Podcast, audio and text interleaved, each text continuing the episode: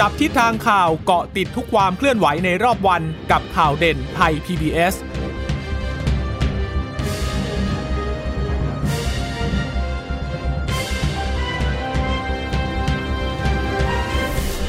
วัสดีค่ะ สวัสดีค่ะต้อนรับคุณผู้ฟังสู่ข่าวเด่นไทย PBS ค่ะ เราพบกันเป็นประจำทุกวันจันทร์ถึงศุกร์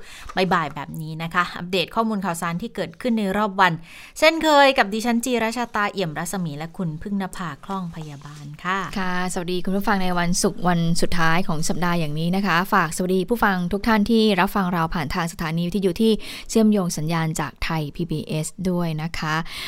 ะวันนี้ก็คงจะต้องติดตามกันต่อนะคะสำหรับเรื่องของโควิด -19 ตัวเลขผู้เชี่ยวชาญเดี๋ยวเรามาอัปเดตกัน แต่ว่ามันก็มีเรื่อง forex ด้วยนะคะ ที่เขาสามารถที่จะจับผู้บริหาร forex ได้แล้วนะคะ หลังจากที่ติดตามตัวมานาน แล้วบอกว่าก่อนหน้านี้บอกว่าจะมีการคืนเงินให้ด้วยนะคะ แต่ไม่รู้ว่า ตอนนี้เนี่ยคดีมีความคืบหน้าถึงไหนนะ เห็นเมื่อสักครู่ก่อนเข้ามาบอกว่าจะมีการถแถลงข่าวด้วยนะคะ ค่ะก็ต้องติดตามกันต่อเนื่องนะคะ แต่ว่าวันนี้เนี่ยก็ยังคงต้องติดตามสถานการณ์โควิด กันก่อนนะคะ เพราะว่าก็ยังเป็นอีกประเด็นที่เป็นวาระแห่งชาติกันแหละ ต้องพูดง่าย ๆ แบบนี้ เพราะว่าแนวโน้มเนี่ยมันอาจจะดีขึ้นก็จริง แต่ท้ายที่สุดแล้วมันก็ยังคงมีจำนวนคนที่ติดเชื้ออยู่ โดยเฉพาะ 2 จังหวัดที่ทางโฆษกสบคก็ระบุมาเลย สมุทรสาครกับกรุงเทพมหานครนะคะว่า ยังมีจำนวนผู้ที่ติดเชื้อเนี่ยอยู่ในเลข 2 หลักก็คือหลัก 10 แหละ แต่ว่า สองจังหวัดนี้อยู่ในหลักสิบแล้วมันยังมียิบยิบย่อยๆ ในจังหวัดอื่นอีกเนี่ย ดังนั้นก็ใช่ว่าจะสามารถที่จะวางใจได้ถึงแม้ว่า ตัวเลขในสัปดาห์นี้แนวโน้มนั้นลดลงกว่าเดิมไปเยอะเหมือนกันนะคะ วันนี้มีรายงานผู้ติดเชื้อรายใหม่ 188 คนค่ะ ก็จะแบ่งจากแบ่งเป็นคนที่ติดเชื้อในประเทศเนี่ย 81 สมุทรสาครซะ47 กรุงเทพซะ27นะก็เยอะไหมล่ะนะคะแล้วก็มีสมุทรปราการ 2ชนบุรี 1 ระยอง 1 นครสวรรค์ 1 นนทบุรี 1 นราธิวาส 1 แต่ในจำนวน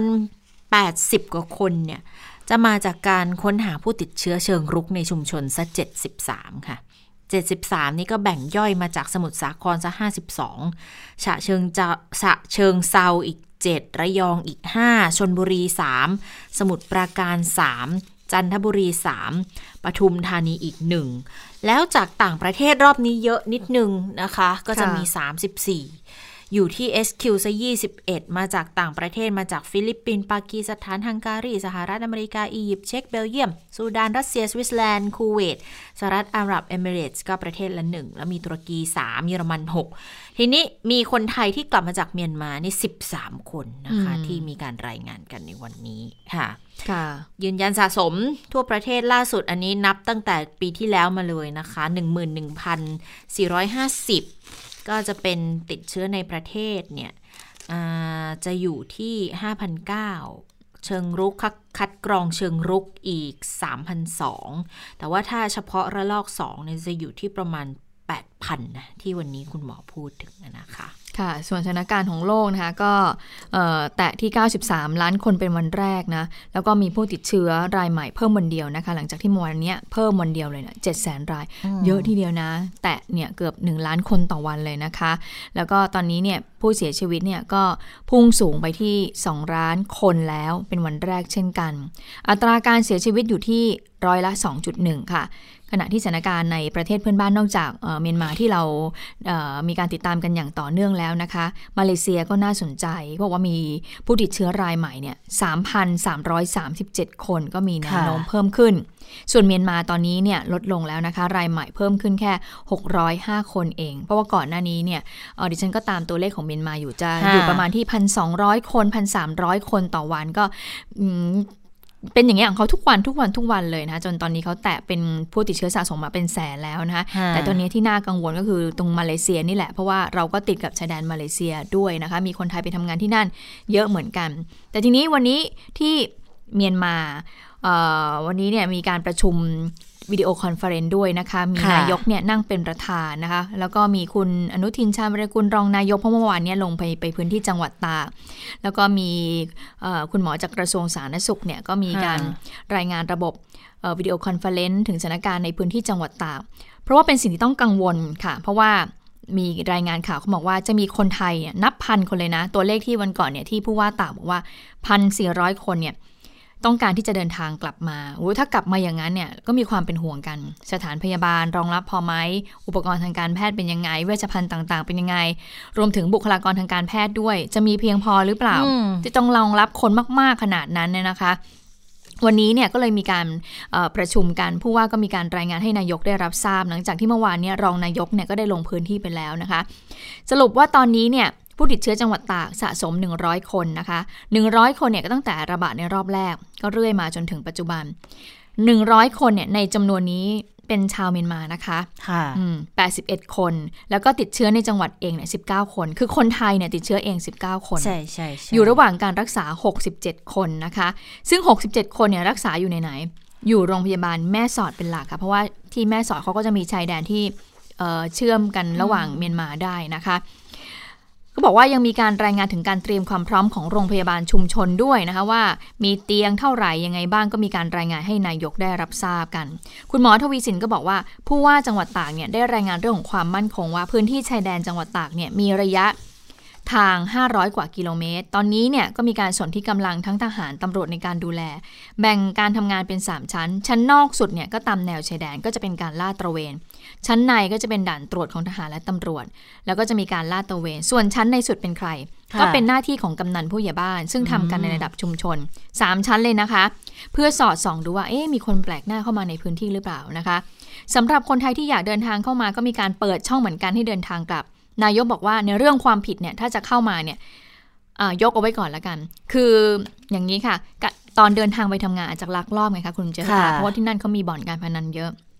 ตอนไปเนี่ยก็จะมีทั้งถูกกฎหมายแล้วก็ไม่ถูกกฎหมาย แต่ทีนี้พอติดเชื้อโควิด -19 แล้วอยากกลับมาแล้วละสิ จะทำยังไง เพราะฉะนั้นถ้ากลับมาเนี่ยก็ถือว่าผิดเพราะว่าลักลอบเข้าประเทศใช่ไหมคะ ทีนี้พลเอกประยุทธ์ก็เลยบอกว่าความผิดยงไว้ก่อนนะ ซึ่งตอนนี้เนี่ยก็มีเข้ามาแล้วทั้งหมด 125 คน ก็เป็น 4 ชุดที่ฉันเคยรายงานให้กับคุณผู้ชมได้รับทราบไปแล้วนะคะ 4 ชุดนี้ตอนนี้ติดเชื้อเนี่ยทั้งหมด 65 คน ทีนี้ก็มีการตั้งคำถามเหมือนกันค่ะ คุณยชตาว่า เอ๊ะทำไมเอเอเข้ามาปุ๊บ อย่างชุดแรก 40 คนติดเชื้อ 17 คนล็อตหลังเข้ามา 21 คนติดเชื้อ 21 คนทำไมแบบทำไมมันติดเชื้อกันหมดเลยอะไรอย่างนี้นะคะ คือจริง ๆ แล้วเนี่ยเขามีการคัดกรองไว้ก่อนแล้วนะคะคะ ก็คือว่าทางหมอไทยเนี่ยเขาก็มีการพูดคุยกับทางเมียนมาอยู่แล้วเขามีการประสานการทำงาน งานวิจัยส่งเวชภัณฑ์ยากันบ่อยอยู่แล้วเขาก็พูดคุยกับทางนู้นกับทางคนหมอที่นู่นนะคะเขามีการตรวจหาเชื้อโควิด -19 กัน ปรากฏว่าเขาก็ให้คุณหมอทางสาธารณสุขเนี่ยทางเมียนมาเนี่ยคัดกรองเบื้องต้นใช้ใช้แบบ test test แบบระยะใช้เวลาไม่นาน มีการ test ไปก่อน มีการ test ไปกว่า 1,000 กว่าคนนะ แล้วก็พอตรวจพบเชื้อใช่ไหม ว่าคนนี้เท่านี้ว่าติดเชื้อเท่าไหร่ ก็เลยถามคนไทยที่อยู่นะว่าถ้าติดเชื้อคุณจะกลับมาไหมที่กลับมาในส่วนใหญ่ก็คือประสงค์จะเดินทางกลับมารักษาที่ที่บ้านเราเองนะ ก็คือเหมือนเขายอมแล้วว่าถ้าเขากลับมาถ้าผิดเขาก็คงจะต้องหลังจากที่เขารักษาตัวเสร็จก็ต้องเข้าสู่กระบวนการในเรื่องของการลักลอบข้ามแดนต่อไปนะคะ เพราะฉะนั้นแล้วตัวเลขที่คุณผู้ชมเห็นคุณผู้ฟังเห็นมาว่าเอ๊ะไม่ติดเชื้อแบบหมดเลย อันนั้นเขาคัดกรองมาแล้วนะคะ ในเบื้องต้น แล้วเขาก็ประสานกันมาว่าอ้องั้นให้เจ้าหน้าที่ทางการไทยเนี่ยไปรับนะตรงบริเวณแนวชายแดนแล้วก็รับกลับมาตรงส่วนนี้ แต่ทีนี้ก็มีความเป็นกังวลว่า รับกลับมาเนี่ยแล้วเราจะมี เตียงมีอะไรพอหรือเปล่า เพราะโรงพยาบาลแม่สอดก็ คือมันก็เป็นโรงพยาบาลใหญ่ในพื้นที่ตรงนั้นแล้วแหละนะคะจะมีเพียงพอตรงนั้นหรือเปล่านะคุณหมอดิฉันก็ได้พูดคุยกับคุณหมอ คุณหมอดูเสียงแล้วคุณหมอไม่กังวลเลย คุณหมอบอกว่า ก็ได้มีการหาลือกับทางผู้ว่าเสมอเลยตลอดระยะเวลาว่าจะทํำยังไง มีการประสานกับทางนู้นยังไง คุณหมอมีบอกว่าไอ้ชุดนี้ที่เข้ามาเนี่ยหกสิบห้าคนใช่ไหมเดี๋ยวเข้ามาอีก ยี่สิบถึงยี่สิบห้าคน เตรียมไว้แล้วแหละว่ายังไงไปฟังเสียงของผู้อำนวยการโรงพยาบาลแม่สอด คุณหมอทวัชชัยกันค่ะ คนสมัครใจเหลืออีกแค่ยี่สิบห้าหรือว่ายี่สิบเจ็ดคนเนี่ยครับ แค่เนี้ยตอนนี้นะที่ที่สมัครใจจะมารอบต่อไป อันนี้เราก็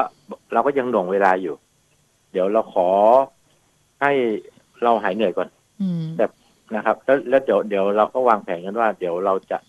เราก็คุยคุยกับผู้ใหญ่ของ ของของกระทรวงเหมือนกันว่า เราก็คงจะต้องช่วยกันนำคนไปเช็คคนไทยของเราที่อยู่ฝั่งนู้นซิว่ามีใครติดบ้างถ้าถ้าติดเราก็อยากจะเราก็อยากจะเอาพวกนี้เอ่อถ้าถ้าเขาไม่มีอาการก็จะเอาไว้เอาไว้ที่ฝั่งนู้นถ้าเป็นคนที่มีอาการก็ถึงจะเอาจะขอเอากลับมาเพื่อรักษาเนาะเพราะยังไงเขาคือคนไทยครับ คอนเซปต์อันเดียวคือเขาคือคนไทยอ่าก็ คอนเซปต์เดียวคือเขาคือคนไทยหมายความว่าเขาคือคนไทยคือยังไงก็ต้องรักษา แล้วอย่างที่เราคุยกันอยู่แล้วว่า ก็มันก็เป็นหลักการในเรื่องของการควบคุมโรคอะเนาะถ้าเกิดว่าไม่ให้เขาเข้ามามันก็ผิดหลักมนุษยธรรมหนึ่งแล้วสองคือแล้วเขาเป็นคนไทยปฏิเสธเขาเข้าประเทศได้ยังไงล่ะ ไม่ได้มีความผิดอะไรที่มันหนักหนาสาหัสขนาดนั้นด้วยนะคะคือคืออันนี้เนี่ยเห็นว่าทางนายกก็พูดย้ำมาตั้งแต่เมื่อวานแล้วในการประชุมสบคตั้งแต่เมื่อวานแล้วด้วยเนาะบอกว่าคือช่วงนี้ยังอย่าอย่าพึ่งไปเน้น ไม่ได้หมายความว่าจะไม่เอาผิดนะ แต่คือ อย่าเพิ่งไปเน้นในเรื่องของการเอาผิดกับคนที่ลักลอบข้ามเมืองผิดกฎหมาย แต่ว่าเน้นย้ำในเรื่องให้เขาเข้าระบบมาก่อน ดูแลรักษากันให้หายดีก่อน จะได้ไม่มีความเสี่ยงไปไปแพร่เชื้อให้คนอื่นเนี่ย แล้วก็จะได้ดูแลกันต่อ แล้วทีนี้หลังจากนี้เรื่องคดีเรื่องอะไรจะเป็นยังไงก็ค่อยว่ากันอีกทีนึงเพียงแต่ว่าถ้าสถานการณ์ในพื้นที่ตอนนี้เนี่ย ก็ดูแล้วค่อนข้างที่จะพร้อมอยู่นะ เพราะว่าถ้าดูจากพวกโรงพยาบาลอะไรอย่างเงี้ยค่ะ ก็เห็นบอกเตรียมโรงพยาบาลชุมชน 3 แห่งเตียงเนี่ยร้อยแปดเตียง แล้วใช้ได้ร้อยละ 50 ถ้าคนไทยคนไข้เยอะก็ได้ถึง 300 เตียงเลย คือเพิ่มได้อีก 300 เตียง แล้วเพิ่มโรงพยาบาลสนามได้อีก 2 แห่งด้วย ซึ่งซึ่งถ้าเกิดมีโรงพยาบาลสนามเพิ่มอีก 2 แห่งเนี่ย ก็จะได้เตียงเพิ่มอีก 200 มีโรงแรมที่เป็นสถานที่กักของรัฐอีก 200 กว่าห้องอยู่แล้ว ตอนนี้ใช้อยู่แค่ร้อยเอ็ดห้องเอง แล้วหาเพิ่มได้อีก คืออย่าลืมว่าแม่สอดนี่เป็นเป็นก็เป็นหัวเมืองชายแดนใหญ่นะคะ ดังนั้น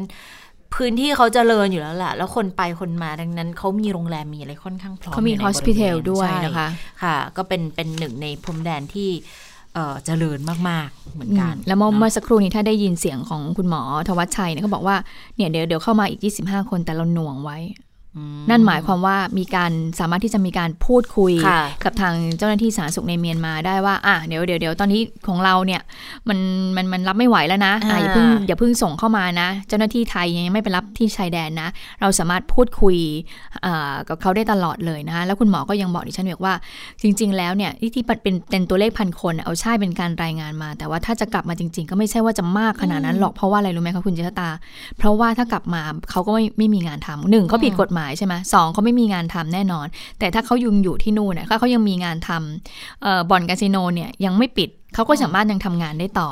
เพราะฉะนั้นก็บอกว่าคุณหมอก็เลยก็เลยไม่ค่อยจะกังวลเท่าไหร่แต่สิ่งที่คุณหมอกังวลก็คือสถานการณ์การสู้รบความขัดแย้งที่เกิดขึ้นในเมียนมาเองนั่นแหละ ที่คุณหมอบอกว่าอันเนี้ยเราควบคุมไม่ได้เลยใช่ใช่ถ้าเกิดสมมติว่ามันเกิดการสู้รบกันขึ้นมานะคะ แล้วปรากฏว่าเขาหนีเข้ามาไม่ว่าจะเป็นเมียนมาหรือคนไทยใช่เพราะถ้าเกิดลบกันอะถ้าถ้ามีลบกันแรงๆนะ ที่จะทะลักมาไม่ใช่แค่คนไทยแล้วแหละ ใช่ เพราะคนเมียนมาเองจำได้ไหมข่าวรอบก่อนหน้านู้นน่ะที่ที่มีเสียงปืนใหญ่คือได้ยินข้ามฝั่งกันมา อันนั้นก็ทะลักกันมาระลอกหนึ่งคือเขาไม่เขาไปไหนไม่ได้เพราะเขาเขาก็ห่วงความปลอดภัย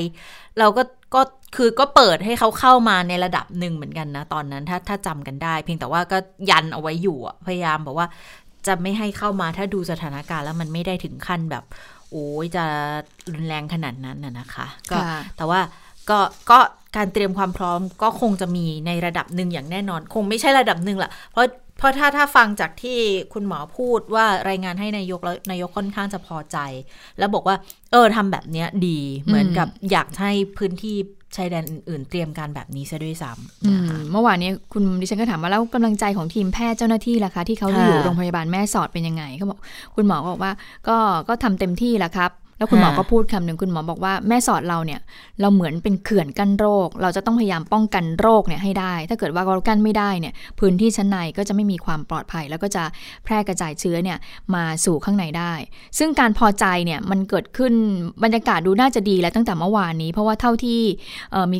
ฟังเสียงของคุณอนุทินนะคะ คุณชะตาคุณผู้ฟังเพราะว่าคุณอนุทินลงพื้นที่ไปใช่ไหมไปกับผู้ตรวจไปกับเจ้าหน้าที่กรมควบคุมโรคเนี่ย คุณอนุทินก็พูดเอ่ยปากเลยบอกว่า โอ้มาเนี่ยไม่ไม่ไม่ไม่ตอนแรกกรมควบคุมโรคอธิบดีเนี่ยบอกแล้วนะว่าจังหวัดต่ากนี่มีแผนยังไงบ้าง แต่พอมาฟังแล้วนะโอ้โหสบายใจเลย เรียกว่าสบายใจขึ้นมาเลยแหละว่า สามารถที่จะเอาอยู่ได้แน่นอนนะคะเพราะว่าเขามีระบบมีการจัดการเขาค่อนข้างชมผู้ว่าเหมือนกันนะว่าผู้ว่าเนี่ยจัดการดีรวมถึงเจ้าหน้าที่ที่เกี่ยวข้องด้วยนะคะ อืมค่ะ ส่วนแนวโน้มตัวเลขคนติดเชื้อเนี่ยอย่างที่บอกว่าแนวโน้มมันลดลงนะคะ วันนี้สิ่งที่คุณหมอพูดเนี่ยก็บอกว่าการระบาดในประเทศระลอกใหม่ ถ้าดูแยกรายสัปดาห์เนี่ยจะพบว่าสัปดาห์แรกของเดือนมกราคมเนี่ยจะอยู่ที่คนติดเชื้อจะอยู่ที่ 2,674 แต่พอมาสัปดาห์เนี้ยลดลงมาเกือบครึ่งนะคะ อยู่เหลือ 1,397 แต่ว่าเดี๋ยวต้องรอรวมตัวเลขของวันที่ 16 มกราเข้าไปอีก แต่ถ้าดูตัวเลขปัจจุบันถือว่าลดลงเป็นข่าวดี เพราะว่าประชาชนช่วยกันด้วย แต่ขอพูดบอกว่าทรงดีกว่า ทรงตัว คือถ้าจะให้ดีอะคุณหมอบอกว่าต้องลงมาใกล้ๆศูนย์ อันนี้ถึงจะเป็นตัวเลขที่น่าพึงพอใจ แต่ว่าตอนนี้มันยังอยู่หลักร้อยอยู่นะคะ ปัจจุบันมีจังหวัดที่มีรายงานผู้ติดเชื้อเนี่ย 60 จังหวัด จังหวัดที่คนติดเชื้อมากกว่า 50 คนอยู่ 10 จังหวัดด้วยกัน แล้วสูงถึงร้อยละ 94 ของจำนวนผู้ติดเชื้อสะสมด้วย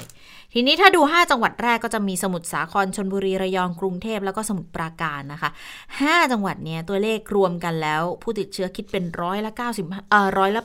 85 ของการระบาดรอบใหม่เลย ถ้า 5 จังหวัดเนี่ยทำได้ดีขึ้น ตัวเลขมันจะดีขึ้นอย่างเห็นได้ชัดเลยนะ ดังนั้นก็เลยขอความร่วมมือให้ทุกคนช่วยกันด้วยนะคะค่ะอตอนนี้ สมุทรสาครเป็นยังไงบ้าง โดยเฉพาะท่านผู้ว่าก่อนเอาเอาเอาการของท่านผู้ว่าก่อนนะคะมาอัปเดตอาการท่านผู้ว่ากันหน่อย เพราะตอนนี้เนี่ยสมุทรสาครก็ถือว่าสถานการณ์ดีขึ้นทีนี้หลายคนก็เลยส่งกำลังใจไปทางผู้ว่าราชการจังหวัดสมุทรสาครว่าเป็นยังไง ก่อนหน้านี้เนี่ยเมื่อสองวันดิฉันยังได้ยินคุณยิชตาบอกเลยอาการท่านดีขึ้น เราก็รู้สึกว่าเออวานนี้เองแฮปปี้นะเออแต่ว่าล่าสุดค่ะก็มีการเปิดเผยมาจากทางศาสตราจารย์ในแพทย์ประสิทธิ์วัฒนาภาคณะบดีคณะแพทย์ศิริราชพยาบาลก็พูดถึงอาการของผู้ว่าราชการจังหวัดสมุทรสาคร คุณวีรศักดิ์วิจิตแสงสี บอกว่าในรอบ 24 ชั่วโมงที่ผ่านมาเนี่ยมีเหตุการณ์ไม่คาดหมาย คือจากเดิมเนี่ย เตรียมเอาท่อช่วยหายใจจะออกแล้วนะ แต่เมื่อวันที่ 14 มกราคมก็คือเมื่อวานนี้เนี่ยท่านมีอาการไข้ขึ้นค่ะ ตรวจหาสาเหตุก็พบว่าติดเชื้อแบคทีเรียในระบบทางเดินหายใจ แต่ว่าไม่เกี่ยวข้องกับโควิด -19 นะคะ แต่ที่เกิดขึ้นเนี่ยอาจจะเป็นเพราะว่าท่านอายุมาก มีโอกาสติดเชื้อลักษณะนี้อยู่แล้ว ก็เลยให้ยาปฏิชีวนะ แล้วก็ยังคงต้องใส่เครื่องช่วยหายใจต่อไป แต่คงเป็นลักษณะที่ให้คนไข้เนี่ยเป็นผู้กระตุ้นการหายใจ ตอนนี้ท่านผู้ว่าก็บอกว่ารู้สึกตัวสามารถสื่อสารกับลูกได้แล้วนะคะ แต่ว่ายังพูดไม่ได้ค่ะเพราะว่ายังคงใส่ท่อช่วยหายใจอยู่ มีกำลังใจหลังจากที่ได้ยินเสียงลูกผ่านทางโทรศัพท์นะคะ คุณหมอประสิทธิ์ยังทิ้งท้ายบอกว่า เวลารักษาปอดติดเชื้อเนี่ยไม่ใช่ยาปฏิชีวนะอย่างเดียว เพราะว่าจะมีเสมหะนั้นข้างในลำคอ จะต้องดูดออกไม่อย่างนั้นเนี่ยเสมหะก็จะไปอุดหลอดลมทำให้การติดเชื้อเนี่ย มันมันการเจริญเติบโตมันก็เลยดูแลยาก จึงยังไม่เอาท่อช่วยหายใจออก เพื่อให้สามารถนำสายดูดเนี่ยเข้าไปดีเอาเข้าไปได้คือดูดเสมหะด้วยนะคะ นอกจากนี้เนี่ยหลังให้ยาปฏิชีวนะเนี่ยโดยทั่วไปก็คือประมาณ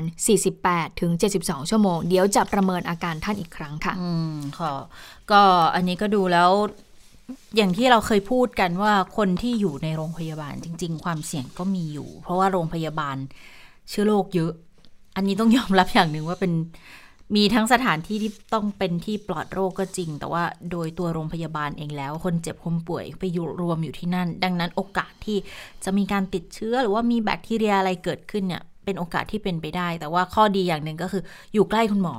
ใช่ไหมแล้วก็โรงพยาบาลอันดับต้นของประเทศอย่างเงี้ยนะคะ ก็ให้การดูแลกันอย่างเต็มที่อยู่แล้วล่ะ ทีนี้กำลังใจของท่านก็ท่านผู้ว่าสมุทรสาครก็ยังดีอยู่ ดังนั้นก็เอาใจช่วยด้วยนะคะ ทางไทย PBS ก็ส่งใจช่วยไปยังครอบครัวของผู้ว่าราชการสมุทรสาครนะคะ แล้วก็ตัวผู้ว่าราชการสมุทรสาครที่ยังคงพักรักษาภรรยาท่านด้วยนะอ่าพัญญาก็ แต่ว่าดูเหมือนจะไม่ไม่ไม่หนักเท่าไหร่ เพราะว่าอาจจะไม่ได้รับเชื้อเยอะเหมือนกับทางตัวของคุณวีรศักดิ์เพราะว่าตัวผู้ว่าเองโห เราจะเห็นเลยว่าช่วงแรกๆที่มีข่าวนะลงพื้นที่ทุกวันเข้าไปพื้นที่เสี่ยงทุกวันไปจัดการบริหารจัดการอะไรสั่งการประชุมทุกวัน อาจจะทำให้เป็นส่วนหนึ่งว่าร่างกายก็ก็พักผ่อนไม่ได้มากอยู่แล้ว อาจจะพักผ่อน ไม่เพียงพออยู่แล้วนะคะแล้วก็แล้วก็เลยมีโรคประจำตัวอยู่แล้ว อายุก็ถือว่าอยู่ในเกณฑ์เสี่ยงอยู่แล้วด้วย ดังนั้นก็เลยเออพอล้มป่วยทีอาจจะต้องใช้เวลากันนิดนึงกว่าที่จะรักษากันหาย โอ้นี่ก็เกือบเดือนแล้วเหมือนกันนะผู้ว่าสมุทรสาครเนี่ยเข้าโรงพยาบาลมาเกิน 2 อาทิตย์แล้วเนาะตั้งแต่ก่อนปีใหม่ใช่ไหมคะใช่ค่ะอืมก็เอาใจช่วยนะคะ ส่วนเรื่องของการเตรียมความพร้อมระบาด ระลอกใหม่ที่กำลังเกิดขึ้นอยู่นี้ ทางรัฐมนตรีว่ายังไงนะคะ คุณอนุทินชาญวีรกูลรองนายกรัฐมนตรี และรัฐมนตรีว่าการกระทรวงสาธารณาสุข ก็พูดถึงเรื่องของการระบาดนี้ด้วย ก็บอกว่าตอนนี้เนี่ยค้นหาเชิงรุกกันตลอดเวลาเลย สถานการณ์อยู่ภายใต้การควบคุมการติดเชื้อทุกกลุ่มก้อน ตอนนี้ยังสามารถติดตามได้ ว่าต้นตอมาจากไหน แล้วก็ยังสอบสวนโรค ติดตามผู้สัมผัสใกล้ชิดได้ทั้งหมด ก็พร้อมในการจัดตั้งโรงพยาบาลสนาม เวชภัณฑ์เครื่องมือเครื่องไม้อุปกรณ์รักษาพร้อมอยู่แล้วนะคะ ก็ขอให้ทุกคนมั่นใจ แต่สิ่งสำคัญคือประชาชนต้องระวังตัวเอง ต้องสวมหน้ากากอนามัย ล้างมือด้วยเจลแอลกอฮอล์นะคะแล้วเมื่อวานมังรู้สึกรัฐมนตรีสาธารณสุข แล้วก็รองนายกรัฐมนตรีอย่างคุณอนุทินเนี่ย ก็ไปไปดูการทำงานที่แม่สอดแล้วด้วย ก็มั่นใจนะ นอกจากนายแพทย์ที่รุ่นจะมั่นใจแล้วทางคุณอนุทินก็บอกว่า โอ้ยดูมาแล้วก็ดูวางแผนดี แล้วก็ค่อนข้างที่จะมั่นใจเลยทีเดียวนะคะว่า จะพร้อมรับมือได้ ตอนนี้เนี่ยก็ยืนยันเลยทุกคนมีสิทธิ์เดินทางกลับเข้ามา แต่ขอความร่วมมือเลย เข้าต้องเข้าอย่างถูกต้องไม่ต้องกลัวว่าถูกกักตัว 14 วัน เพราะอันนี้มันดีกว่า เข้ามาแล้วไม่กักตัวแล้วหลบหนีตัวเองเอาเชื้อไปแพร่ให้กับคนอื่น ซึ่งประสิทธิภาพในการคัดกรองการหาสเตทควอนตินที่แม่สอดก็ยืนยันเลยบอกว่าพร้อม ส่วนเรื่องวัคซีนค่ะ คุณอนุทินก็บอกว่า มีอยู่ทั่วโลกแล้วตอนนี้แล้วก็พิสูจน์แล้วก็ยืนยันแล้วด้วยว่า วัคซีนทุกตัวจะไม่ทำให้เชื้อโควิด -19 เนี่ยพัฒนาไปสู่อาการที่รุนแรง ไม่ถึงขั้นต้องเสียชีวิต คนที่ได้รับวัคซีนแล้วก็สามารถรักษาได้ด้วย ดังนั้นทางการแพทย์ก็มั่นใจนะคะว่า จะต้องเน้นฉีดวัคซีนให้ประชาชนให้ได้มากที่สุด แล้วเดี๋ยว นี่แหละตอนบ่ายเนี่ยแหละค่ะทางทางนายแพทย์โสพลเมฆทน ผู้ช่วยรัฐมนตรีว่าการกระทรวงสาธารณาสุข ท่านเป็นประธานอนุกรรมการอำนวยการให้วัคซีนป้องกันโควิด -19 อยู่แล้วด้วย ก็หารือกัน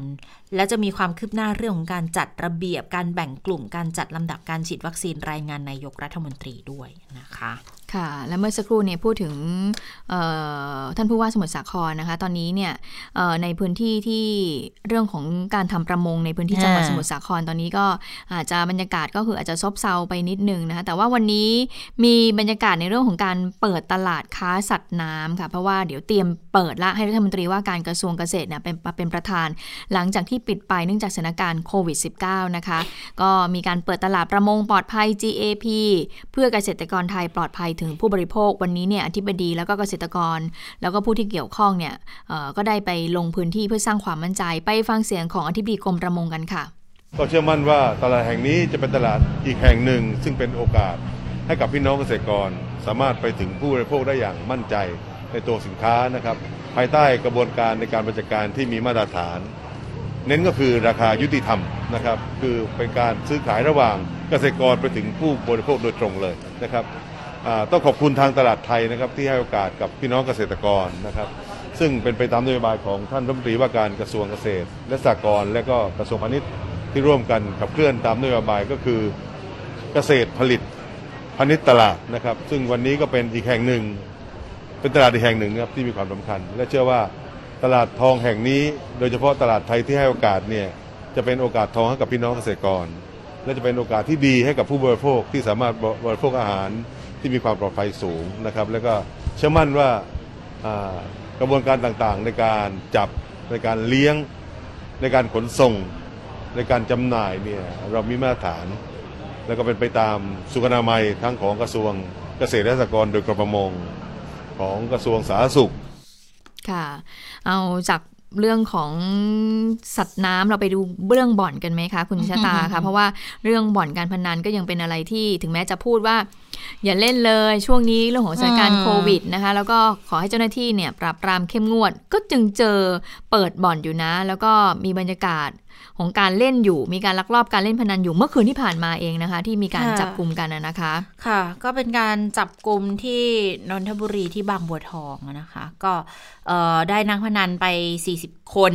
เป็นคนไทยสัก33 มีต่างด้าวด้วย มีเอ่อคนต่างชาติด้วย เป็นกัมพูชา 4 จีน 2 พม่าดึก 1 จับได้กลางดึกค่ะ มีอุปกรณ์การพนันเนี่ย มีชิป มีอุปกรณ์การพนันต่างๆจำนวนมากเลยเเจ้าของบ่อนเนี่ยเขาบอกว่าเป็นบ่อนวิ่ง เป็นบ่อนเจ๊นาง นางสมจิตหินเกิด นะคะ แล้วก็มีอีกคนหนึ่งที่ถูกสอบสวนเหมือนกันก็คือนายสรศักดิ์จันมณีนะคะเป็นผู้จัดหาสถานที่ลักลอบเล่นการพนันด้วย คราวนี้เราไปไปเล่นที่บ้านแห่งหนึ่งในอำเภอบางบัวทองนะคะ ก็บอกว่าซักสามสอบปากคำผู้ต้องหาทั้งสองคนเนี่ย ก็บอกว่า เจ้าตัวเนี่ยเป็นเป็นคนที่จัดการให้มีการลักลอบเล่นการพนันก็ยอมรับเลยบอกว่ามาเปิดเล่นพนันที่บ้านเช่าหลังนี้เนี่ยเป็นวันที่สองเองเพิ่งจะย้ายมาจากที่อื่น แล้วที่ผ่านมาเขาจะหมุนเวียนสลับสับเปลี่ยนหาที่ลักลอบเล่นการพนัน แต่ละที่ไม่เกิน 2 วันทั้งนั้นเลย จะได้ไม่เป็นพิรุษหรือเป็นจุดเด่นให้เจ้าหน้าที่สสังเกตได้นะคะแล้วเวลาเขาเช่าบ้านเขาเล่นการพนันเนี่ยจะจะลักลอบเล่นมาตั้งแต่ช่วงหลังปีใหม่ คือจะทำเป็นบ่อนวิ่งหลังปีใหม่มา ก็จะบอกว่าเพิ่งจะเข้ามาพื้นที่จังหวัดนนท์เป็นครั้งแรกเองนะคะ ก็ต้องรวบรวมข้อมูลเพิ่มเติมนะคะไพ่การพนันที่เล่นก็บอกเป็นเป็นพนันไพ่เสือมังกรเป็นไพ่สามใบ รู้จักไหมคะ อืมมักป๊อกแปดป๊อกเก้าอะไรอย่างเงี้ยที่ฉันรู้จักแต่อย่างนั้นนะรู้จักแต่ป๊อกเด้งไม่ใช่เสือมังกรอะไรอย่างเงี้ยไม่รู้จักโป๊กเกอร์ป๊อกเด้งอะไรยังพอเอออันนี้อันนี้อันนี้มีน่าสนใจนี่ คุณสมจิตที่บอกเป็นเจ๊นางเนี่ยเขาบอกว่าหลังรัฐบาลประกาศเอาจริงเอาจังกับบ่อนเนี่ยทำให้บ่อนพนันเนี่ยที่เคยปิดบริการอะไม่มีใครกล้าเปิดเลย แล้วคุณสมจิตเจนางเนี่ยเจ้าของบ่อนบอกว่านี่ก็ถูกลบเล้าจากนักเล่นขาประจำถูกลบเล้าเราไม่ไหวใช่บอกว่าที่ต้องการเล่นการพนันก็บอกให้เปิดบอลเจนางก็จะติดโรคเจนางเราบอกตัดสินใจก็เลยบอกว่าอ่าเดี๋ยวหลังช่วงปีใหม่นะก็เลยไปให้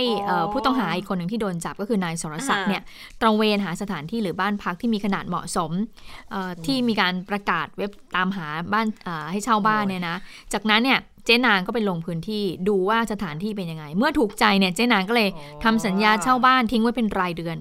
อ้าวทิ้งไว้เป็นรายเดือนแปลว่าตั้งใจไว้อยู่แล้วนะ ว่าจะอาจจะมีการเอาคือวนไงเดี๋ยวเดี๋ยววันนี้ไปบ้านนู่นวันนี้มาบ้านนี้อ๋อมาบ้านนี้มาบ้านคุณจะตาเดือนนี้อะไรเดี๋ยวเดี๋ยวเขาไปที่ละสองวันนี้เขาบอกเดี๋ยวไปบ้านคุณพึ่งนภาสองวันเดี๋ยวอีกอพักไปสามวันเดี๋ยวอีกสองวันไปบ้านดิฉันละกันอ่า เช่าไว้เช่าไว้เช่าทิ้งไว้อะไรอย่างนี้หรือเปล่าเช่าทิ้งไว้เออน่าจะเป็นลักษณะนี้เจนางก็บอกว่าเช่าสำรองไว้ให้ยากต่อการติดตามจับกลุ่มบ่อนวิ่งเนี่ยไม่ต้องเคลียร์ขายไม่ต้องจ่ายเงินให้ใคร เพราะว่าเป็นบ่อนวิ่งชั่วคราวหมุนเวียนสลับกันตลอดเวลาอีกทั้งเปิดดำเนินการมาได้ไม่นาน มีกำไรเยอะนี่เจ๊นางบอกมา มีกำไรเยอะหากต้องเคลียร์หรือจ่ายเงินให้กับหน่วยงานใดก็จะไม่คุ้มกับการลงทุน อันนี้นี่มีคนหนึ่งผู้จัดหาสถานที่ที่หาสถานที่ให้กับเจ๊นางเขาบอกว่ายังไงเขาบอกว่า เป็นคนหาสถานที่ให้กับเจ๊นางเองแหละในหลายพื้นที่ โดยจะได้รับค่าจ้างในการจัดหาสถานที่วันละ 5,000 บาทจากเจ๊นาง ซึ่งเมื่อคืนนี้ถ้าไม่ถูกจับเสียก่อนนะจะเปลี่ยนสถานที่ไปเล่นอีกที่อื่นต่อไปโอ้โหเขาก็อืมนะ ก็บอกว่า รู้สึกผิดที่ทำให้เจ้าหน้าที่เนี่ยได้รับความเดือดร้อน อันนี้คือผู้ต้องหาอีกคนหนึ่งที่เป็นคนจัดหาสถานให้เขารู้สึกผิดเขารู้สึกผิดนี่แต่เขารายได้ดีนะ วันละห้าพันเลยนะ คุณพึ่งนภาเออถ้าไม่ถูกจับเนี่ยเขาเตรียมไปเล่นที่อื่นด้วย โอ้โหเขาบอกว่าในส่วนของนักพนันอีก 40 รายเนี่ยตอนนี้ตำรวจก็นำตัวไปฝากขังที่ตามโรงพักต่างๆ แล้วนะคะ เพื่อไม่ให้เกิดความแออัดกันเพราะช่วงนี้ช่วงโควิดใช่ไหมต้องดิสแตนกันนิดนึง บางคนก็ถูกควบคุมตัวไปที่สพบางใหญ่ 10 คนชัยพฤกษ์10 คนสพไซน้อย 10 คน ส่วนที่เหลือก็ควบคุมตัวที่สพบางบัวทอง เพราะว่าพื้นที่นี้ก็เป็นการฝากขังชั่วคราวเพื่อรอรวบรวมพยานหลักฐานแล้วก็ส่งฟ้องศาลต่อไป แล้วก็ที่สำคัญค่ะ รอผลตรวจคัดกรองเชื้อเชื้อโควิดด้วย จากกลุ่มนักพนันเหล่านี้ เดี๋ยวผลจะออกมาว่าติดหรือติดไม่ติดหรือเปล่าก็คุณคะตอนนี้ช่วงโควิดก็นะคะ แต่ว่าก็บอกว่าเรื่องของการติดพนันเป็นเป็นโรคอย่างหนึ่งเหมือนกันนะที่เขาว่ากันอะเป็นโรคทางจิตเวชเลยหรือเปล่าหรือเปล่า คือแบบมัน ก็เสพติดอะนะ ใช่ใช่บางคนก็คือจะต้องเล่นลักษณะหนึ่งอะคือตอนในเรื่องของการเปลี่ยนที่เนี่ยดิฉันก็ตั้งข้อสังเกตเองนะนี่เล่าให้ให้ให้คุณเจริญตาฟังที่บ้านของดิฉันก็จะมีแบบว่ารถเนี่ยเขาปิดบ้านตลอดเวลาเลยนะ คือเราเป็นเพื่อนบ้านกันเราก็ต้องเห็นใช่ไหมว่า เอ๊ะเขาเออวันนี้เขาเป็นยังไงเอารถมาจอดยังไง เราก็ต้องเห็นเพราะบ้านเราอยู่ตรงข้ามกันอะไรอย่างนี้ใช่ไหมแต่นี้มีอยู่บ้านแถวบ้านดิฉันอะปรากฏว่าปิดบ้านตลอดเวลาเลย แต่มันจะมีทุกวันศุกร์หรือวันเท่าไหร่เนี่ย จะมีรถมาจอดเต็มเลยใช่ แต่พอรถเข้ามาแล้วเขาปิดบ้านนะคุณนึกออกไหมคือเข้ามาแล้วเนี่ย คือถ้าเกิดว่ามีแขกมาหรืออะไรมาเขาต้องเปิดบ้านรับแขก อันนี้ไม่ มีรถมาจอดเต็มเลยนะ ก็จอดอยู่จอดข้างนอก จอดข้างนอกแหละ แต่ปิดบ้าน แล้วก็อยู่ดึกดื่นอย่างนั้นแหละ ก็เลยเป็นการข้องใจกันเหมือนกันว่า เอ๊ บ่อนหรือเปล่าคิดเองคิดคิดเองตั้งข้อสังเกตเองเป็นไปได้นะ คือไม่ไม่ได้คิดว่าไม่ได้คิดว่าเป็นบ่อนแต่คิดว่าเอ๊ะเออสงสัยว่าเออบ้านนี้เขาทำอะไรเขาประกอบอาชีพอะไรหรือเขากำลังมีการคงมาพูดคุยทางธุรกิจอะไรกันหรือเปล่าอะไรอย่างนี้ ตั้งข้อสังเกตเองอะไรเงี้ยไม่มีอะไรตั้งข้อสังเกตว่าคงมาทำอะไร แต่ไม่คิดว่าเป็นบ่อนหรอกแต่ก็ไม่คิดว่าบ่อนจะมาเปิดในแถวๆนี้นะคะเนี่ยพอช่วงหลังๆ จับบ่อนได้เยอะเข้านะคะมันก็เลยมีเสียงพูดกันเหมือนกันบอกว่า ถ้าขนาดนี้ก็เปิดเป็นคาสิโนไปเลยไหมคนเพราะอะอย่างหนึ่งนะคุณฟัง คนที่เล่นน่ะ ก็เล่นอยู่แล้ว มีไม่มีเขาก็ขวนขวายไปเล่น คนที่ไม่เล่นน่ะยังง่ายก็ไม่เล่นอย่างดิฉันอย่างคุณพึ่งนภาเนี่ย คุณเล่นอะไรเป็นบ้างไหมถามเนี่ยปอกเด้งเล่นเล่นเป็นไหม ก็ปอกเล่นไม่เป็น แต่เล่นป๊อกแปดป๊อกเก้าเป็นแบบว่าถ้าเล่นกับน้องๆ เนี่ยตาลาห้าสิบตังอะไรอย่างเงี้ยเออคือคือตอนเด็กๆมันเคยมีเล่นบ้าง แต่ว่าโตมาเราเราเล่นไหมล่ะไม่เล่นเราไม่เล่นคือคือจะบอกว่าคนที่เล่นยังไงก็เล่น แต่คนที่ไม่เล่นน่ะ ถึงเล่นเป็น ก็ไม่เล่น เอาง่าย ๆ ดิฉันเนี่ย ป๊อกป๊อกเด้งป๊อกแปดป๊อกเก้าอะไรอย่างเงี้ย ตอนอยู่โรงเรียนก็อยู่มหาลัยมันก็เคยก็มีบ้างแต่อย่างที่เราบอกกันเนาะตาละบาทสองบาทคือเราไม่ได้เล่นเยอะอยู่แล้วเป็นเด็กๆก็ไม่มีตังค์อยู่แล้วไง รู้วิธีเล่นไหมก็รู้ แต่รู้สึกว่ามันสนุกหรืออะไรไหมคือดิฉันเป็นคนงก คุณจุาก็ยอมรับแล้วใช่คือยอมรับว่าถ้าเกิดเราลงไปกับของพวกนี้กระทั่งกระทั่งสลักกินแบ่งรัฐบาล ดิฉันก็ไม่ซื้อหวยดิฉันก็ไม่เล่นเพราะรู้สึกว่า มันมันซื้อความฝันโดยที่เราไม่ได้อะไรที่มันเป็นของจับต้องอะ่ะ แต่ถ้าซื้อของก็ซื้อนะ กินก็กินเต็มที่เลยเพราะเราได้กินเราได้ใช้ไง แต่รู้สึกว่าของพวกนี้ ถ้าเกิดเราลงไปแล้วถ้าเราไม่ได้อะมันก็ ก็เสียตังเปล่าไง มันไม่ใช่ว่างกหรอกมันเป็นมันเป็นเป็นสิ่งที่มันเป็นไม่ใช่ความชอบของเราแล้วเรารู้สึกว่ามันไม่คุ้มค่ามากกว่า มันก็เลยกลายเป็นเนี่ย ก็เลยมีคนพูดอยู่เหมือนกันบอกไอ้คนที่เขาเล่นยังไงเขาก็ขวนขวายหาเล่นงั้นคุณก็ลองแบบเปิดเป็นคาสิโนไปเลยไหมเพราะยังไงก็ประเทศรอบข้างไอ้คาสิโนตามชายแดนอย่างเงี้ย ก็คนไทยก็ไปเล่นกันเต็มอยู่แล้วเนี่ย คนไทยทำงาน คนไทยทำงาน คนไทยข้ามฝั่งไปเล่น มันก็ก็เลยพูดกันว่า แล้วอย่างเงี้ย เปิดเป็นแบบถูกกฎหมายแล้วเรียกเก็บภาษีไปเลยไหมล่ะ อันนี้ไม่ใช่เรื่องที่พูดกันลอยๆแล้วนะ เพราะขนาดนายกรัฐมนตรีก็เปรยมาเหมือนกันนะคะ ซึ่งทางทางโฆษกสบคอย่างคุณหมอทวีสิน ก็พูดเหมือนกันบอกว่า เนี่ย ทางผู้บริหารระดับสูง ทั้งนายกรัฐมนตรี รัฐมนรองนายกรัฐมนตรี รัฐมนตรีมหาดไทย สมช วันนี้เขาประชุมวิดีโอคอนเฟอเรนซ์กับผู้ว่าตากใช่ไหมคะ แล้วมีอยู่ช่วงหนึ่งตอนหนึ่งอะ นายกก็พูดบอกบ่อนการพนันเนี่ย คืออย่าเล่นเลย เพราะเราก็รู้อยู่แล้วมันเป็นแหล่งที่อาจจะทำนอกจากแหล่งที่ทำให้เกิดโรค แล้วมันยังสุ่มเสี่ยงต่อการกระทำผิดกฎหมายเรื่องอื่น ๆ อีกเยอะแยะมากมาย แต่บ่อนในประเทศเนี่ยอาจจะต้องหารือกันแล้วไหมว่า จะเปิดบ่อนถูกกฎหมายไปได้ไหมมันมันขัดศีลธรรมอะไรอยู่หรือไม่ เพราะคนบางกลุ่มยอมรับบางกลุ่มไม่ยอมรับ ดังนั้นเป็นเรื่องที่สังคมจะต้องพูดคุยกันประเด็นนี้ และจะนำมาสู่แนวทางแก้ไขปัญหา เพราะว่าตอนนี้ยังไงมันก็ถือเป็นเป็นเรื่องผิดกฎหมายนะคะ ก็เออก็น่าสนใจเหมือนกันนะ อย่างนายกรัฐมนตรียังหยิบยกขึ้นมาพูดเองเลย แต่บางทีเรื่องอย่างเงี้ยมันก็ไม่แน่เหมือนกันนะ คือคือมันอาจจะไปพัวพันกับ หลายฝ่าย บางที่มันก็อาจจะเป็นแหล่งพวกนี้แหละ เป็นท่อน้ำเลี้ยงที่นำไปสู่ธุรกิจถูกต้องกฎตามกฎหมายหรือว่ากลุ่มผู้ที่อยู่ในแวดวงที่ถูกกฎหมายแวดวงการเมืองใด ๆ ก็ตามนะ กลุ่มอิทธิพลต่างๆ ที่ฟอกขาวเข้ามา แล้วแล้วทำให้มันเป็นเหมือนกับว่าหมุนเงินมาทำในสิ่งที่มันอยู่บนดินน่ะ มันถูกต้องอะ มันเพราะอันนี้ด้วยหรือเปล่ามันก็เลยมีมีความเป็นไปได้ว่า ทุกครั้งที่หยิบยกยนหินถามทางเป็นเรื่องของการก็โดนบ่อนคาสิโนก็จะมีการออกมาต่อต้าน คือเรื่องของศีลธรรม หรือเมืองไทยเป็นเมืองพุทธเราไม่มีเราไม่สนับสนุนของพวกนี้ แต่ว่าสุดท้ายแล้วมันก็มีอยู่อย่างเงี้ย มันก็อาจจะต้องพูดกันแบบตรงไปตรงมาแล้วแหละว่า เอาอยัางไง อืมแต่ฉันก็สนับสนุนให้โดยเฉพาะผู้สูงอายุเนี่ย เล่นไพ่หรือเล่นอะไรที่มันเป็นเกมการ์ดอะไรอย่างนี้นะคะคำนวณเออใช่ แต่ว่าไม่ต้องแบบว่าเล่นเอาเอาเอาเงินเอาทองกันอย่างนี้นะคะ ไม่ได้เว้งเล่นเพื่อจะหวังที่จะรวยนะ เพราะว่าถือว่าให้ฝึกสมองได้ดีจริง ๆ เลย อย่างที่ฉันไปเล่นกับน้องๆเนี่ย โอ้ย ตอนนี้ให้คิดเลขรวมเลขแล้วก็ต้องจ่ายตังค์นี่ใช้เวลานานเหมือนกันนะฉันยอมรับนะ ใช้เวลานานในการที่จะบวกเลขยังไงเนี่ยโอ้ยอะไรอย่างเงี้ยใช่เพราะฉะนั้นผู้สูงอายุเนี่ยถ้าให้ถ้าเราเป็นลูกๆหลานๆเนี่ยแล้วเราเล่นกับเขาเนี่ยให้ท่านเนี่ยได้ฝึกคิดฝึกอะไรอย่างเงี้ยถือว่าเป็นเรื่องที่ดีใช่ถือเป็นเรื่องดีเลยอย่างคุณเจษตาเนี่ยชอบเล่นเกมสมองปุ๊บปุ๊บปุ๊บเนี่ยจะเฉียบไวกับดิฉันมากเลย นี่เวลาเราเล่นเกมพวกนี้นะเราถ้าเรานอนเยอะๆแบบ เพียงพอนะแบบด่านมันจะเคลียร์ง่ายมากเลย เห็นไหมเห็นไหมพอพูดไม่ทันไรพอพอแตะเรื่องนี้เนี่ยสนุก แต่มันไม่มันไม่ใช่เกมบวกเลขอย่างนั้นไง มันเป็นเกมแบบฝึกไอ้พวกรีเฟกแล้วก็วางกระบวนการอะไรอย่างเงี้ย มันก็ก็สนุก ดีค่ะ ทีนี้เรื่องบ่อนค่ะเมื่อวานนี้เห็นบอกว่านายกเนี่ยแต่งตั้งคณะกรรมการขึ้นแล้วใช่ไหมคะ วันนี้ผู้สื่อข่าวก็ไปถามรองนายกวิษณุถึงความคาดหวังกับคณะกรรมการตรวจสอบการกระทำความผิดกรณีสถานที่เล่นการพนันเนี่ยนะคะรองนายกก็บอกว่า คณะกรรมการที่นายกตั้งขึ้นมาเนี่ยก็เคยทำงานด้านนี้มาก่อน แล้วก็เคยเป็นประธานคณะกรรมการ ป้องกันและปราบปรามการทุจริตแห่งชาติ หรือปปชมาก่อน ซึ่งความคาดหมายก็คือ ลงไปกำกับดูแล แล้วก็เร่งรัดดำเนินการ ไม่ใช่ลงไปดำเนินคดีเองนะ ซึ่งก็จะมีการตั้งคณะอนุกรรมการชุดต่างๆ ขึ้นมานะคะ และผลของการทำงานของคณะกรรมการชุดนี้เนี่ยจะมีการเปิดเผยสู่ภายนอกหรือเปล่า รองนายกก็บอกว่า รายงานนี้จะส่งตรงถึงนายกไม่ผ่านใครเลย ซึ่งเป็นรายงานลับด้วย แล้วก็ไม่ผ่านตนเช่นกันคือไม่ผ่านท่านรองนายกนะคะขณะเดียวกันก็สามารถที่จะรายงานผลได้ตลอดระยะเวลาการทำงาน แต่ที่กำหนดกรอบไว้เนี่ยก็คือ 30 วันนั้น เพราะว่าควรมีความคืบหน้า อย่างน้อยคือทำงานก็ต้องมีกรอบใช่ไหมคะ อย่างน้อยใช้เวลาในช่วงระระยะเวลา 30 วัน ส่วนจะเปิดเผยข้อมูลต่อสาธารณชนให้รับทราบหรือไม่นั้น ก็ขึ้นอยู่กับคณะกรรมการชุดนี้จะเป็นผู้พิจารณาเองนะคะส่วนจะมีการตรวจสอบเส้นทางการเงินด้วยหรือเปล่า รองนายกก็บอกว่า ก็มีการตั้งคณะกรรมการป้องกันและปราบปรามการฟอกเงินปปมขึ้นมาแล้ว ซึ่งกรรมการเนี่ยก็จะนำไปใช้แบบใดก็ขึ้นอยู่กับการพิจารณาของเขาค่ะ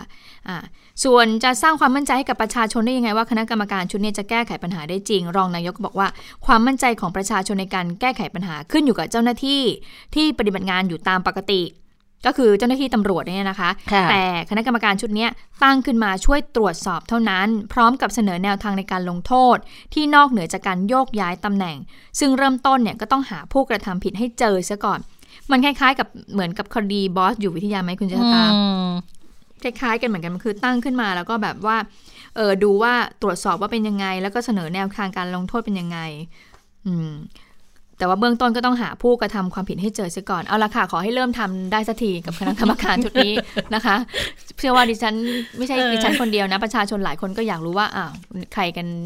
ที่เป็นผู้ที่อยู่เบื้องหลังของการกระทำผิดดังกล่าว ในช่วงที่สถานการณ์โควิดนั้นระบาดด้วยนะคะ ค่ะอ่าล่ะไปดูวันนี้มีการลงทะเบียนแรงงานข้ามชาติ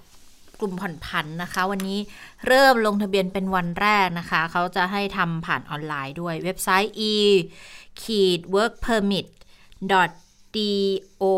doe.go.th นะคะ วันนี้เปิดให้ลงทะเบียนกันวันแรกแล้วนะคะ ก็เป็นการให้บรรเทาความเดือดร้อนด้วยนะคะสำหรับกลุ่มแรงงานที่เขาอาจจะอยู่ในไทยแล้ว เคยมีใบอนุญาตแหละ แต่เนื่องด้วยอาจจะ ด้วยสถานการณ์โควิด หรือว่าอะไรก็ตามแต่ทำให้ใบอนุญาตเนี่ยขาดอายุไป แล้วตอนนี้พรมแดนก็ยังไม่ได้เปิดเต็มที่การจะจัดหาแรงงานข้ามชาติเข้ามาใหม่ตาม MOU มันก็ยังทำได้ไม่เต็มที่นักนะคะ ดังนั้นเขาก็เลยเปิดให้ผ่อนผันเป็นกรณีพิเศษ 3 สัญชาติเท่านั้นก็คือกัมพูชาลาวเมียนมาให้อยู่ในไทยได้อย่างถูกต้องตามกฎหมาย ภายใต้การระบาดของโควิด -19 ระลอกใหม่นะคะ ก่อนหน้านี้เคยเคยมีการยืดอายุกันไปละครั้งหนึ่ง แล้วตอนนี้ก็ ให้ต่อลงทะเบียนใหม่ได้อีกรอบหนึ่ง เพราะว่าต้องต้องชะลอไม่ให้เอาแรงงานข้ามชาติเข้ามาเพิ่มนะคะ แล้วก็บรรเทาแรงปัญหาการขาดแคลนแรงงานด้วยนะคะ ก็จะมีหนึ่งคือกลุ่มแรงงานข้ามชาติที่เขามีในจ้างเขาอยู่กับสถานประกอบการอยู่แล้วนะคะแล้วก็ นายจ้างหรือสถานประกอบการต้องการที่จะจ้างงานด้วย 2 ก็คือกลุ่มแรงงานข้ามชาติที่เขาอาจจะยังไม่ได้ทำงานในตอนนี้ ตกงานหรืออะไรก็ตามแต่ 3 ก็คือผู้ติดตามที่จะเป็นบุตรของแรงงานข้ามชาติเนี่ยอันนี้ต้องอายุไม่เกิน 18 ปีนะคะ แล้วทางนายจ้างทางสถานประกอบการก็ต้องแจ้งบัญชีรายชื่อให้กับ ทางเจ้าหน้าที่ได้รับทราบด้วยว่าต้องการแจ้งคนจ้างคนกลุ่มนี้หรือว่ามีคนกลุ่มนี้อยู่ในการดูแลของตัวเองด้วยนะคะก็สามารถทำได้จนถึงวันที่ 13 กุมภาพันธ์ 64 แล้วหลังจากนั้นเนี่ยเขาจะมีการตรวจสุขภาพ ซื้อประกันสุขภาพ ยื่นใบรับขออนุญาตทำงาน แล้วก็จัดทำประเวียระเบียบทะเบียนประวัติ คนที่ไม่มีสัญชาติไทยต่อไปด้วยค่ะ ค่ะ ไปคดี forex กันนิดนึงก่อนที่จะไปคดียาเคนมผงนะคะ DSI ก็จับกลุ่มผู้ต้องหารายสำคัญคดี forex 3D ได้แล้วนะคะ ในคอนโดหรูกลางกรุงค่ะ คดีนี้ก็ถูกพูดถึงตั้งแต่ปีที่แล้วแล้วนะคะ พร้อมกับยึดทรัพย์มูลค่าสูงได้หลายรายการทีเดียวนะคะ ก็มีการเปิดเผยมาบอกว่าคดีนี้เนี่ยพนักงานสอบสวนหรือ DSI ก็ดำเนินการสืบสวนสอบสวนนะคะ ปากคำผู้เสียหายจากการลงทุนจำนวน 8,436 คนค่ะวุดิฉันเชื่อว่ามีผู้เสียหายเยอะมากกว่านี้นะ มีมูลค่าความเสียหายรวมจำนวนกว่า 2,000 ล้านบาท และเร่งรัดติดตามจับกลุ่มผู้ต้องหามาดำเนินคดี โดยตลอดช่วงที่ผ่านมา รวมถึงติดตามอายัดทรัพย์สินคืนเพื่อเฉลี่ยให้แก่ผู้เสียหายด้วยนะคะ ซึ่งคดีนี้เนี่ยพฤติการทางคดีก็คือนายอภิรักษ์โกดที่คนนี้เนี่ยนะคะ ที่เป็นผู้ต้องหาตามหมายจับในคดีพิเศษเนี่ยนะคะกับพวก ก็คือใช้เว็บไซต์ forextd.com เป็นช่องทางในการหลอกลวงโฆษณาชักชวนประชาชนค่ะ บอกว่าเอานำเงินเนี่ยไปลงทุนซื้อขายในตราแลกเปลี่ยนสกุลเงินต่างประเทศนะ แล้วก็จะได้เสนอ แล้วก็จะได้ผลตอบแทนกลับมาในอัตราร้อยละ เกินกว่าร้อยละ 50 ก็คือร้อยละ 60ถึง80 ทีเดียวนะคะ ของผลกำไรที่ได้จากการเทรด forex หรือว่าซื้อขายเงินตราสกุลต่างประเทศ การกระทำของนายอภิรักษ์กับพวกเนี่ยถือว่าเป็นความผิดค่ะ ฐานร่วมกันกู้ยืมเงินที่เป็นการช่อโกงประชาชน ตามพรกกำหนด กู้ยืมเงินที่เป็นการช่อโกงปี 27 ต่อมาพนักงานสอบสวนนะคะก็ได้มีการ มีการแจ้งข้อกล่าวหาค่ะกับนายอภิรักษ์แล้วก็พวกนะคะ รวม 4 คน ซึ่งก่อนหน้านี้เนี่ยนายอภิรักษ์ถ้าจำกันได้ก็คือหลบหนีออกนอกต่างประเทศแล้วก็เพิ่งจะมาจับได้ในวันนี้ค่ะ ค่ะ ก็แสดงว่าเข้าเมืองมาแล้วใช่ไหมใช่ก็บอกว่าเข้ามาทางช่องทางธรรมชาตินะคะอ้าวแล้วเขาไม่ต้องกักกักโรคเหรอเขาแอบเข้ามาเมื่อไหร่ใช่เขาแอบรอบเข้ามาเห็นบอกว่ามีแอบรอบเข้ามานะคะอ๋อแต่ว่าก็ก็เอาใจช่วย ให้จะช่วยใครคะ คนที่เสียหายได้รับการเยียวยาต่อไปนะคะอามาดูเคนมผงกันบ้างเดี๋ยวจะไปต่างประเทศกันซะหน่อยนะคะวันนี้เนี่ยเขามีการเปิดเผยเกี่ยวกับเรื่องของผลตรวจเคนมผง แล้วเขาก็บอกว่า เออเหมือนกับจะเจอแล้วแหละว่ากลุ่มไหนที่เป็นเจ้าของสูตรนะ บอกเหมือนเป็นแก๊งชื่อญี่ปุ่น ญี่ปุ่นแถวๆสายไหมเป็นเจ้าของสูตรอันตรายเนี่ยนะคะ แต่ว่าเบื้องต้นเนี่ยตอนวันนี้ทางพลตำรวจตรีปิยะตาวิชัยค่ะ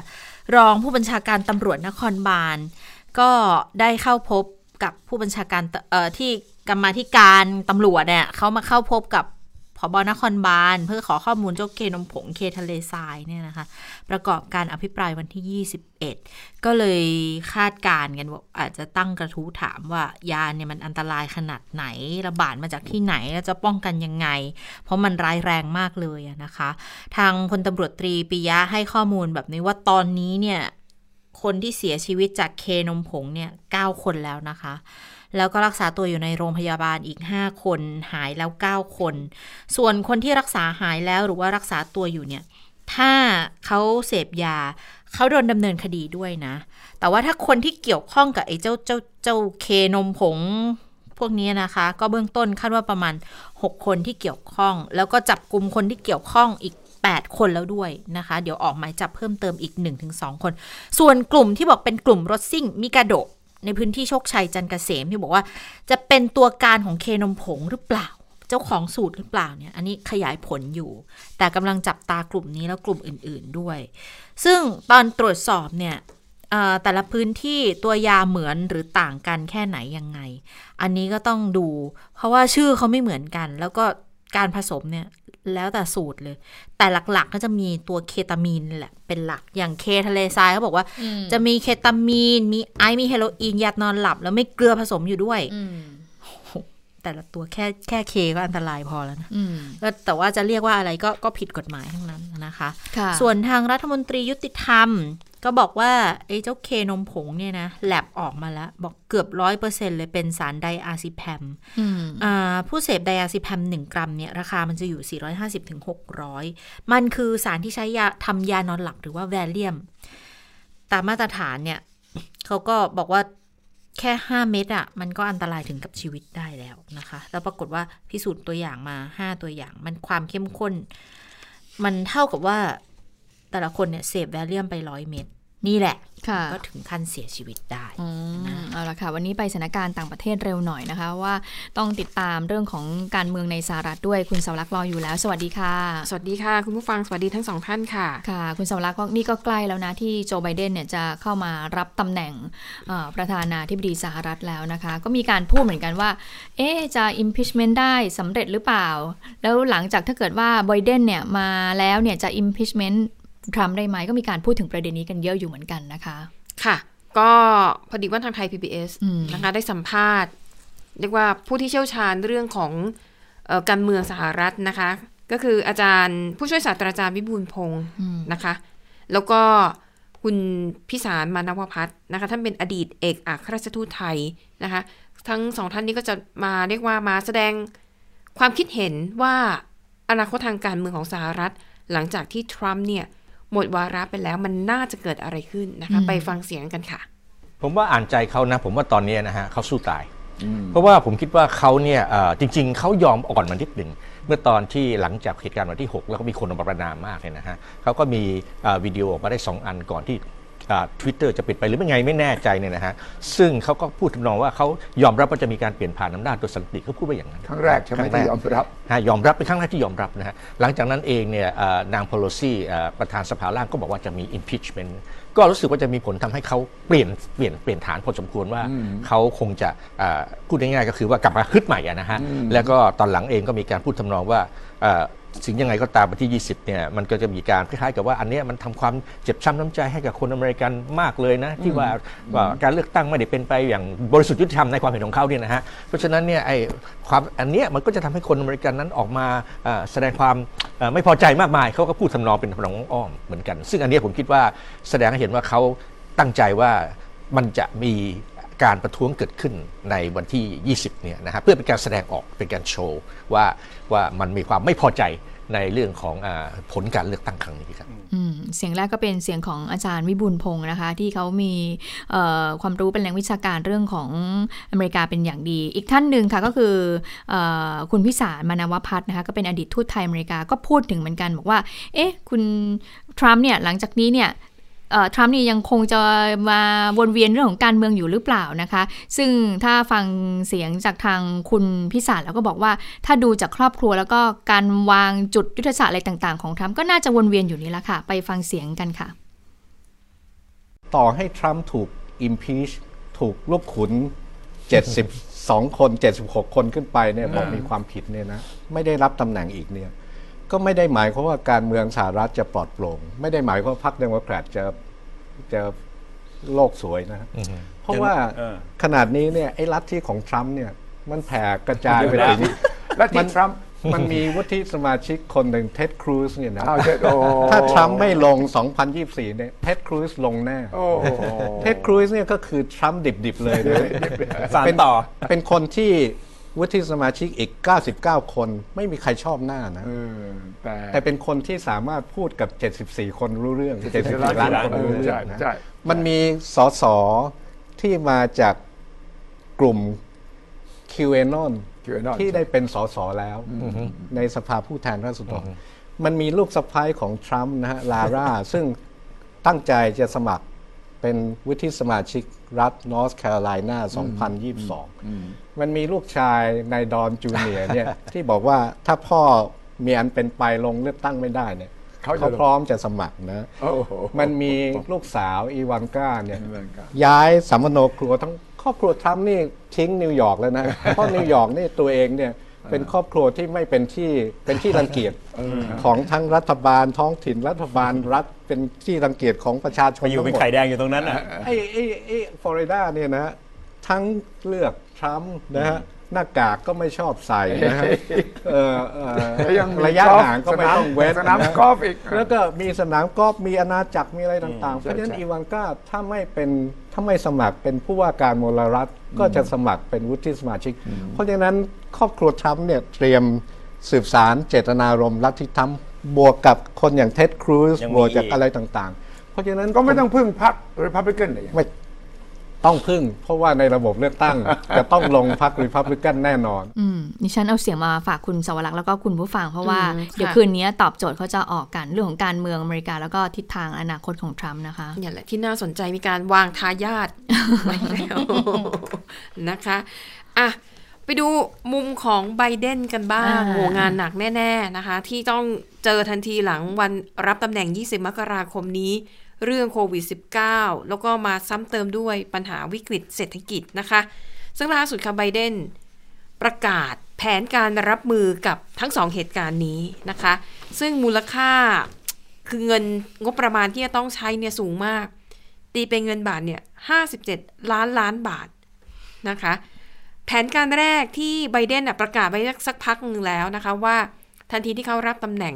ใน 100 วันแรก ไบเดนจะฉีดวัคซีนให้ได้1ละ100ล้านโดส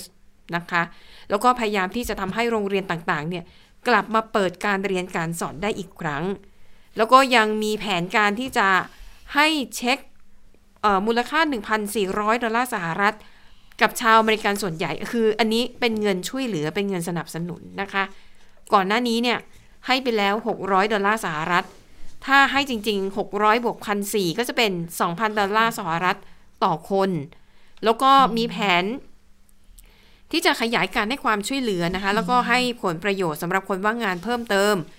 ให้มีการพักชำระหนี้ในกรณีที่มีการฟ้องขับไล่ผู้เช่านะคะ แต่ว่าแผนการดังกล่าวแน่นอนนะคะ จะต้องผ่านการรับรองจากรัฐสภาก่อน ซึ่งแนนซี่เพโลซีนะคะ ซึ่งเป็นประธานสภาผู้แทนราษฎร แล้วก็ชาร์คชูเมอร์ซึ่งเป็นผู้นำเสียงข้างมากของเดโมแครตในวุฒิสภาเนี่ยก็ได้กล่าวชื่นชมนะคะแผนการของไบเดนแล้วก็บอกว่าจะเร่งผลักดันค่ะ ให้มีการผ่านร่างกฎหมายดังกล่าวให้เร็วที่สุด ดังนั้นก็ต้องติดตามดูนะคะว่าไบเดนนั้นจะทำได้อย่างที่พูดจริงหรือเปล่า เพราะว่าตอนนี้เขาตั้งทีมคอรมอเกือบครบแล้วนะ แล้วก็มีการวางแผนการทำงานอะไรเรียบร้อยแล้ว ส่วนที่ทำเนียบขาวนะคะ ก็มีรายงานข่าวว่าทีมงานของทรัมป์เริ่มทยอยเก็บข้าวเก็บของออกไปแล้ว ส่วนตัวทรัมป์เนี่ยนะคะ ตารางงานเนี่ยแทบไม่มีอะไรเลย คือเรียกว่าแทบจะลอยตัวแล้วอะตอนนี้วันๆก็ไปตีกอล์ฟงานก็แบบมีนิดๆหน่อยๆนะคะ อันนั้นก็คือเรื่องราวของการเมืองสหรัฐอ้อแต่มีอีกข่าวหนึ่งล่าสุดมีรายงานข่าวนะคะว่ากระทรวงกลาโหมของสหรัฐ ได้ออกคำสั่งขึ้นบัญชีดำบริษัทจีนถึง 9 แห่งด้านการลงทุน หนึ่งในนั้นมีชื่อของเสี่ยวมี่อยู่ด้วย มาตรการนี้นั่นหมายความว่า บริษัทของสหรัฐอเมริกาจะไม่สามารถทำธุรกรรมใด ๆ กับเสี่ยวมี่และอีก 8 บริษัทได้ แม้แต่ซื้อหุ้นก็ทำไม่ได้นะคะ ก็ถือว่าเสี่ยวมี่ก็เผชิญชะตากรรมเดียวกับหัวเว่ยที่ถูกสหรัฐแบนไปเรียบร้อยแล้วนะคะ ทีนี้ความหวังที่มีอยู่ตอนนี้ก็คือว่า ถ้าหากโจไบเดนขึ้นมา โจไบเดนอาจจะยกเลิกคำสั่งนี้ ต้องรอติดตามดูกันว่าจะเป็นไปได้หรือเปล่า เพราะนักวิเคราะห์ก็มองนะคะ ว่าจริง ๆ ไบเดนเนี่ยก็ก็เคี่ยวไม่เดาไม่เบานะ แล้วก็โหดกับจีนพอสมควร เพียงแต่ว่าจะดูแบบแข็งกล้าวขนาดอ่า ไบเดนไอ้ขอไปดูแข็งกล้าวขนาดทรัมป์หรือเปล่า อันนี้ก็ต้องติดตามดูนะคะ แต่นี่ก็ถือว่าเป็นช่วงท้ายๆของทรัมป์นะ ก็ยังลงคำสั่งอ่าก็ยังลงนามในคำสั่งอนุมัติให้แบนบริษัทของจีนเพิ่มขึ้น เท่ากับว่าโทรศัพท์มือถือของค่ายเซี่ยมี่แล้วก็หัวเว่ยเนี่ยก็อาจจะทำตลาดในสหรัฐอเมริกายากซะหน่อยนะคะ อย่างของหัวเว่ยตัวไปก่อนหน้านี้ก็คือออโดนทำให้ พวกบริษัท Google ซึ่งเป็นของอเมริกาก็ต้องสั่งแบนที่จะไม่เอาแอปพลิเคชันของตัวเองอะไปลงในโทรศัพท์ของหัวเว่ยเช่นเดียวกันนะคะไปดูอีกเรื่องหนึ่งค่ะ ที่ประเทศญี่ปุ่น หลังจากที่ต้องเลื่อนการจัดการแข่งขันกีฬาโอลิมปิกมาแล้วหนึ่งครั้ง แผนเดิมเนี่ยต้องจัดเดือนกรกฎาคมปีที่แล้ว แล้วก็ปีนี้เนี่ยญี่ปุ่นตั้งใจว่าก็จะจัดอีกก็เป็นเดือนกรกฎาคมเหมือนกัน ซึ่งก่อนหน้านี้นะคะ นายกรัฐมนตรีของญี่ปุ่น พูดหนักแน่นเลยว่า จะต้องจัดให้ได้จะต้องเดินหน้าให้ได้ แต่ล่าสุดชักไม่มั่นใจแล้วนะคะ เมื่อรัฐมนตรีที่ดูแลเรื่องของออการกำหนดกติกาการจัดงานโอลิมปิกเนี่ยออกมาพูดเป็นในๆนะคะนายทาโร่โคโนบอกว่าอะไรมันก็เกิดขึ้นได้นะ ประโยคนี้ประโยคเดียวเนี่ยตีความได้หลายอย่างเลยนะคะ นั่นประโยคนี้เนี่ยทำให้ตีความได้ว่าโอลิมปิกที่ญี่ปุ่นจะเป็นเจ้าภาพ อาจจะต้องเลื่อนไปอีกปีนึงหรือเปล่า เนื่องจากว่าสถานการณ์การระบาดของโควิด -19 ในญี่ปุ่นตอนนี้ก็ยังน่ากังวลนะคะ ล่าสุดเนี่ย ทั้งในกรุงโตเกียวแล้วก็เมืองอีกหลายเมือง ประกาศใช้ภาวะฉุกเฉิน ยาวไปจนถึงวันที่ 7 กุมภาพันธ์ แล้วก็บอกว่าทางคณะกรรมการโอลิมปิกสากลกับญี่ปุ่นเนี่ย อาจจะต้องร่วมกันคิดถึงแผนสำรองไว้แล้ว นะว่าถ้าหากมันมีเหตุการณ์เกิดขึ้น เช่น การระบาดของโควิด -19 ยังไม่เบาบางลง จะมีแผนสำรองอะไรที่จะทำให้การแข่งขันทั้งกีฬาโอลิมปิก แล้วก็พาราลิมปิกสำหรับผู้พิการเนี่ย มันยังสามารถเดินหน้าไปได้ ในขณะที่ชาวญี่ปุ่นเองนะคะ มีการสอบถามความเห็นร้อยละ 80 ของผู้ตอบแบบสอบถาม เห็นว่าควรจะยกเลิก หรือว่าเลื่อนการแข่งกีฬาโอลิมปิกออกไปก่อน เออ ก็ฟังแล้วก็รู้สึกไม่ค่อยดีเท่าไหร่นะ เพราะจริงๆ เราคิดว่าเออถ้าโอลิมปิกกลับมา มันก็ดูเหมือนเป็นสัญลักษณ์แห่งความหวังสัญลักษณ์สัญลักษณ์แห่งโอกาส แล้วก็เหมือนจะทำให้บรรยากาศโลกมันดีขึ้นน่ะ แต่ตอนนี้ก็ชักไม่แน่ ก็ต้องรอติดตามดูกันต่อไปนะคะ เราจะได้เห็นมหากรรมกีฬาโอลิมปิก ในปีนี้หรือไม่ค่ะ ค่ะ ทั้งหมดก็คือข่าวเด่นไทย PBS วันนี้นะคะ เราทั้ง 3 คนลาไปก่อน สวัสดีค่ะ สวัสดีค่ะ สวัสดีค่ะ